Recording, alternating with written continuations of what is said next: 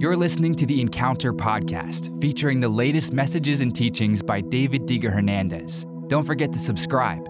The Encounter podcast, encounter the presence and power of the Holy Spirit. I want to talk to you about the stronghold of addiction. Now, there are many different forms of addiction. There's drug addiction, alcohol addiction, porn addiction, food addiction. So many different things can become addiction.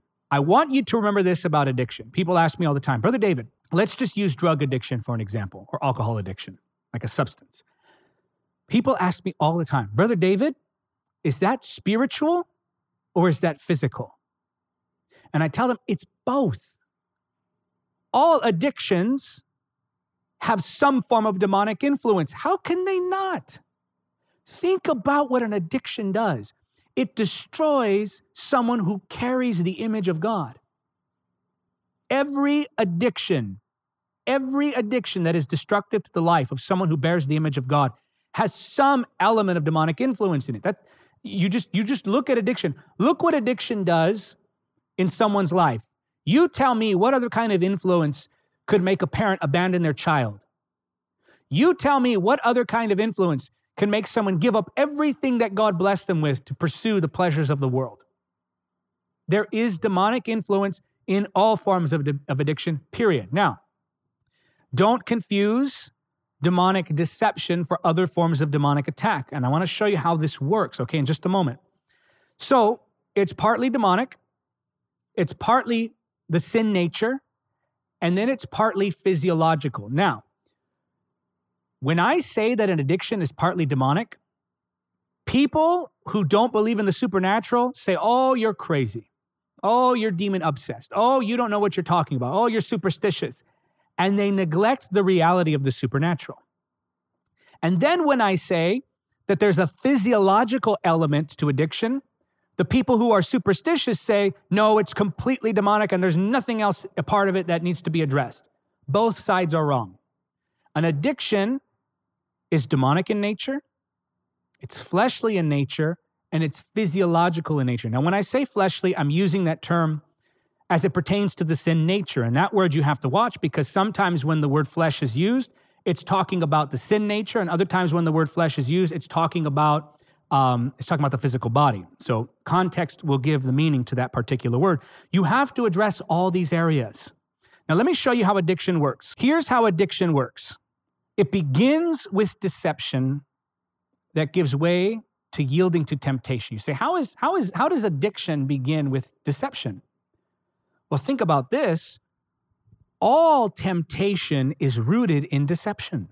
In Matthew 4, you can go look at it later when, when, when the Lord Jesus was tempted by the devil in the wilderness, the devil would tempt him with lies or the challenge to his identity, which was a form of deception. If you are the Son of God, that's deception. It's the challenging of the truth. So, deception is the framework for temptation. Deception is what gives temptation its power. So deception says the sin will satisfy, the drug will satisfy, the sex will satisfy, the alcohol will satisfy, overeating will satisfy.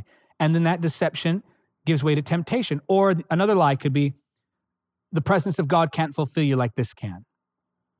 Or this doesn't have any real consequences. These are the lies we believe that cause us to yield to temptation. The ultimate lie being that it's worth it. Temptation produces sin. That sin becomes habitual. Now, watch this. At some point, the habitual sin becomes a physical problem. Hear me now. At some point, the habitual sin becomes a physical problem. Watch this now. Deception, that's the demonic aspect.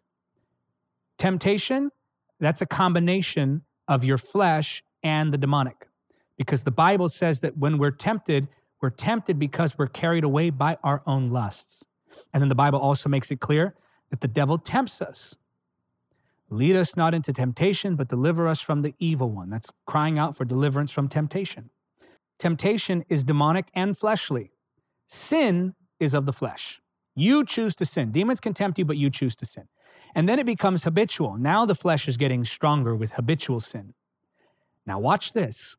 Eventually, that habitual sin of the sin nature, of the carnal nature, begins to become addiction. Now you've got a physiological problem on your hand.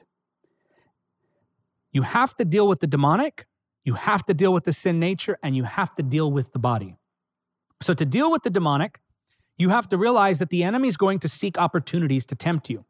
Now, the context here, we'll consider it, and then I'll show you the principle that we're gleaning from this. 1 Corinthians chapter 7, verse 5.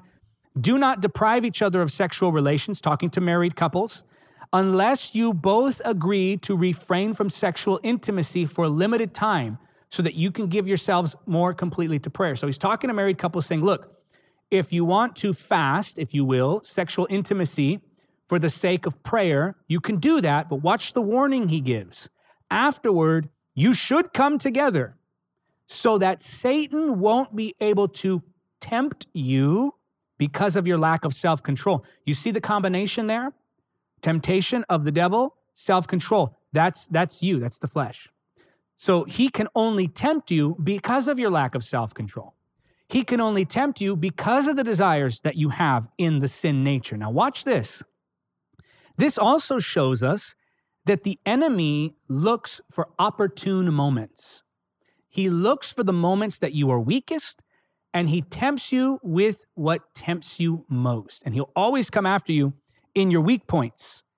And so, what's the answer? You defeat the enemy. The Bible gives it clearly here, James 4 7. So humble yourselves before God, or submit yourselves before God. Resist the devil, and he will flee. What does the Bible say, guys? Guys, what does the Bible say? Resist the devil, and he'll fight. Resist the devil and he'll hide near you? No. It says, resist the devil and he will flee. Now, this has to be done from time to time whenever those temptations arise. How do you resist the devil? How did Jesus do it? It is written. You fight him with the word, you combat him with truth. It is written. So you resist the devil and he flees. So the temptation or the role that demons play in temptation is dealt with when you resist the devil, rebuke the devil in the authority of Christ. Simple exercise of authority. Now, then you have to deal with the sin nature. Romans 8, 6 to 8 says, So letting your sinful nature control your minds leads to death, but letting the spirit control your mind leads to life and peace. So the sinful nature is always hostile to God. Remember, it's both demonic and of the sin nature. Addiction is both demonic and of the sin nature. I want to be clear because when I talk about the physical elements of addiction, people are going to say, You don't believe it's demonic? And when I talk about the demonic elements of addiction, people are going to say, "You don't believe it's of the physiological nature?" We got to we have to address both because both of these are realities. So letting your sinful nature control your minds leads to death, but the spirit controls your mind will lead to life and peace. For the sinful nature is always hostile to God. It never did obey God's laws and it never will. That's why those who are still under the control of their sinful nature can never please God. How do you do this?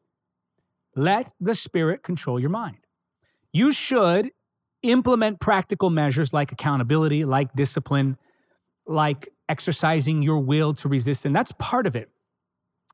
But I'll tell you this while you should strive against sin, you must also surrender to the Spirit. Surrendering to the Spirit solves 99% of the problem. Striving against sin solves 1% of it, but you need to do both. Yes, act against it. Yes, discipline. Yes, willpower. But now you also have to surrender to the Spirit. How do you do that? Renewing your mind through the Word, daily prayer, asking for His guidance, being mindful of His presence, slowing down your pace so that He has time to speak to you. These are all things that matter when it comes to dealing with addiction. Now, how do you deal with the physical body? Remember this the eventual result of habitual sin is physical addiction. Let me read something to you. This is from my book coming out in June of 2023 Holy Spirit, the Bondage Breaker.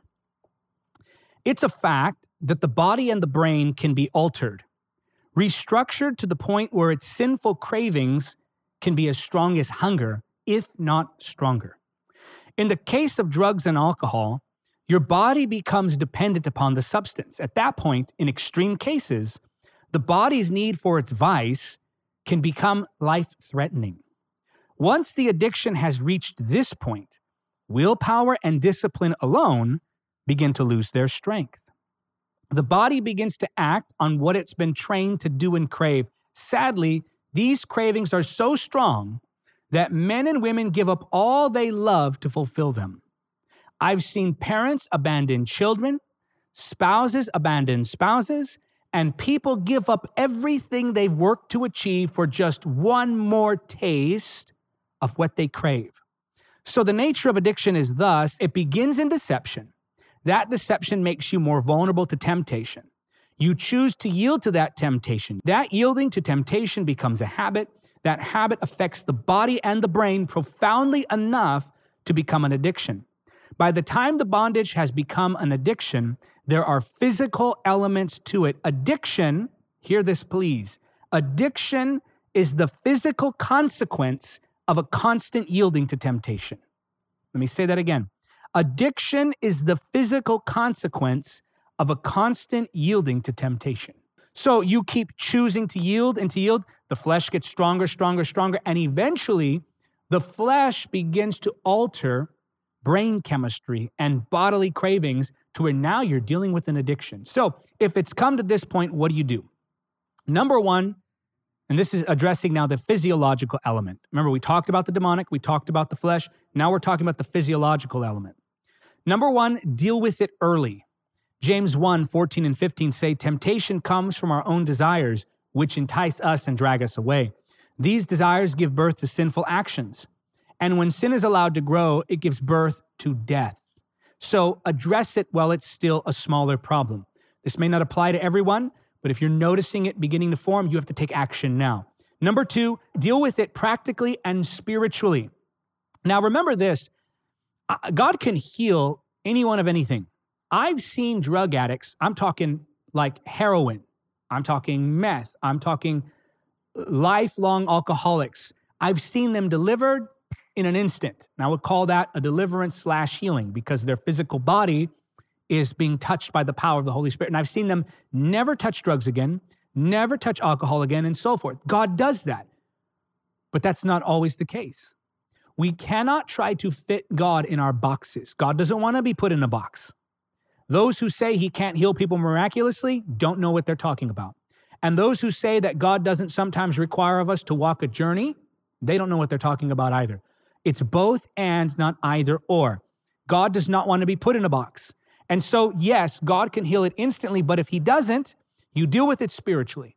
Prayer, fasting, reading the word, church attendance, accountability, all of these things. And God has nothing against the medical profession. Now, I got to be careful with the way I say this because not all not all practical attempts at addressing addiction are biblically consistent be very careful with where you go to get the help with the physical element. Be very careful who you get counsel from. Be very careful with medication and so forth. Really, really pray through these things and use discernment because there's lots of confusion there on some of these issues. But generally speaking, this is not a, this is not to say there are no problems with these industries. Generally speaking, Jesus is not against um, medical professions. Matthew 9 12 says, But when Jesus heard that, he said unto them, they that be whole need not a physician, but they that are sick. Now, Jesus here is talking about the fact that sinners need him, not the people who think they aren't sinners.